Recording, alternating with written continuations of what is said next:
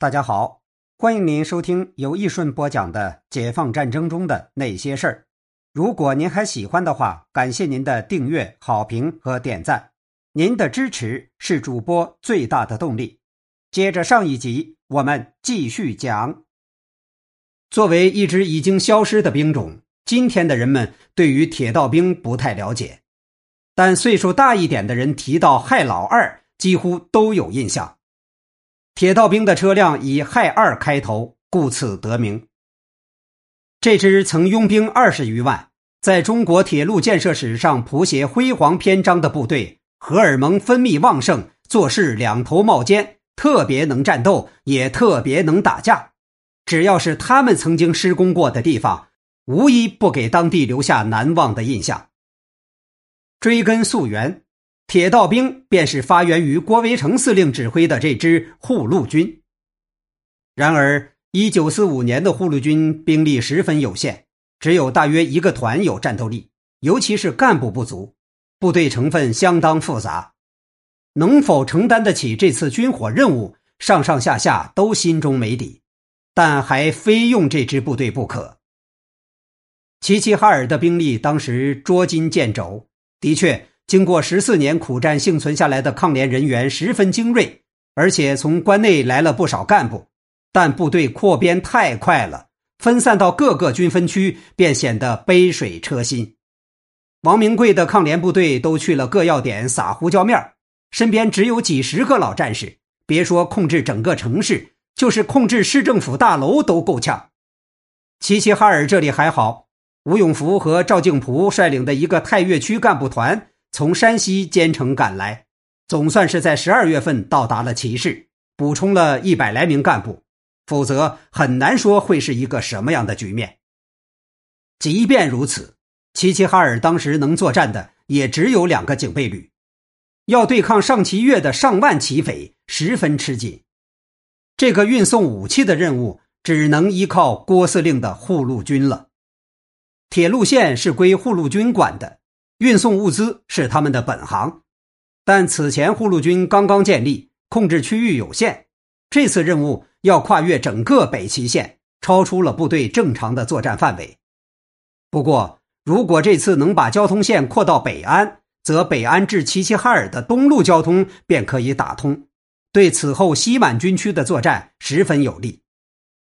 任务十分紧急，但此时城外敌情不明。郭司令与参谋们一番研究，认为中间最关键的路段便是泰安站附近。泰安是伊兰县的县府所在地，也是齐齐哈尔和北安之间的一座重要车站。泰安县在北齐线中段，稍稍靠近北安，此时掌握在苏联友军手中。按理说，我军车辆通过应该没有问题。但距离泰安站数里的泰安城，却是半个月前落入了名义上归附上七月的中央胡子手中控制。此时兵力动向皆不详。根据丁政委提供的资料，泰安落入上七月手中有些意外。抗战胜利时，当地组织了维持会和公安大队，其中公安大队的大队长高丕公与抗联三支队参谋长王军相交莫逆。抗战后，双方已经取得联系，收编该大队的工作进行的颇为顺利。半个月前，可以说这里仍是红色地盘。但高丕公自恃枪法出众，疏忽大意，倾向于投国军的该大队第一中队中队长肖汉清，勾结原伪满警察署署长白兴奎，在十一月二十五日将其暗杀，夺取了泰安城的控制权。尽管今天说起黑土地上的土匪，很多人印象中都是座山雕那样的土霸王，十几个人七八条枪，但一九四五年黑龙江周边地区打着中央军旗号的胡子，动辄上万人，而且其中颇有几个响当当的人物，尚其岳、左建堂、张雨欣、江鹏飞。几乎个个是只带着一张委任状，便能在混乱中拉起上万人马的枭雄。他们能在极短的时间内拉出如此庞大的队伍，和抗战胜利后东北的社会情况有关。当时日军已经投降，苏军呢基本不管。于是，伪满军、伪警察、地方势力和山上的胡子，统统陷入无人管束的状态，纷纷为匪。他们为了获得足够的生活资源，竭力拉人拉枪。虽战斗力接近武装乞丐，但毕竟手中有了本钱。这些形形色色的武装急于寻找靠山，而他们又普遍对共产党戒心深重。因此，和上左、张江等人一拍即合。不过，国民党方面并没有给他们什么给养，顶多是给个番号。所以，中央胡子仍然只能靠烧杀抢掠才能生存。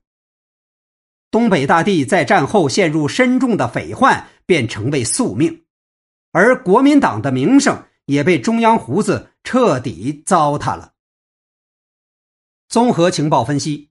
齐齐哈尔周围活动的主要是上齐岳匪帮，他的主力为黑六旅、黑七旅、保安第二、第三旅。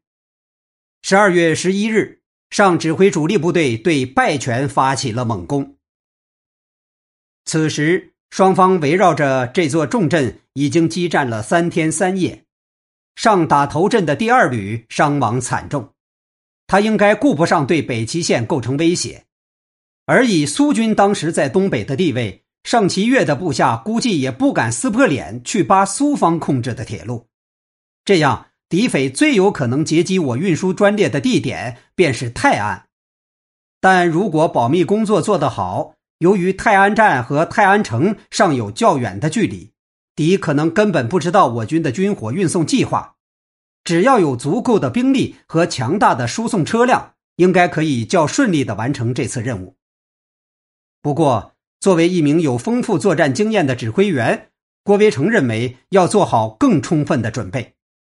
他亲自安排与苏方的联系，以保证铁路沿线上煤上水等服务不出问题。同时，为了保证任务的顺利完成，他决定亲自登车指挥这一行动。按照郭威成的安排，这次参加行动的部队声势甚大，调动护路军第一团的三个连。即一二三连，由副团长饶民福率领，乘装甲列车执行护送任务。担任护送的指挥机关也异常强大，护路军的正副司令员郭维成、尹师炎、嫩江军区作战科长姚玉婷等都随队出发。这列装甲列车是日军留下的，前面有两节带旋转炮塔的装甲炮车。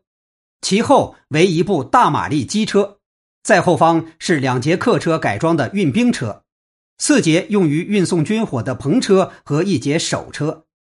按照预先的安排，尹副司令员带第二连乘第一节装甲炮车，郭司令员带第一连乘第二节装甲炮车，饶副团长带第三连乘运兵车，团政委张兴带手枪队在手车压阵。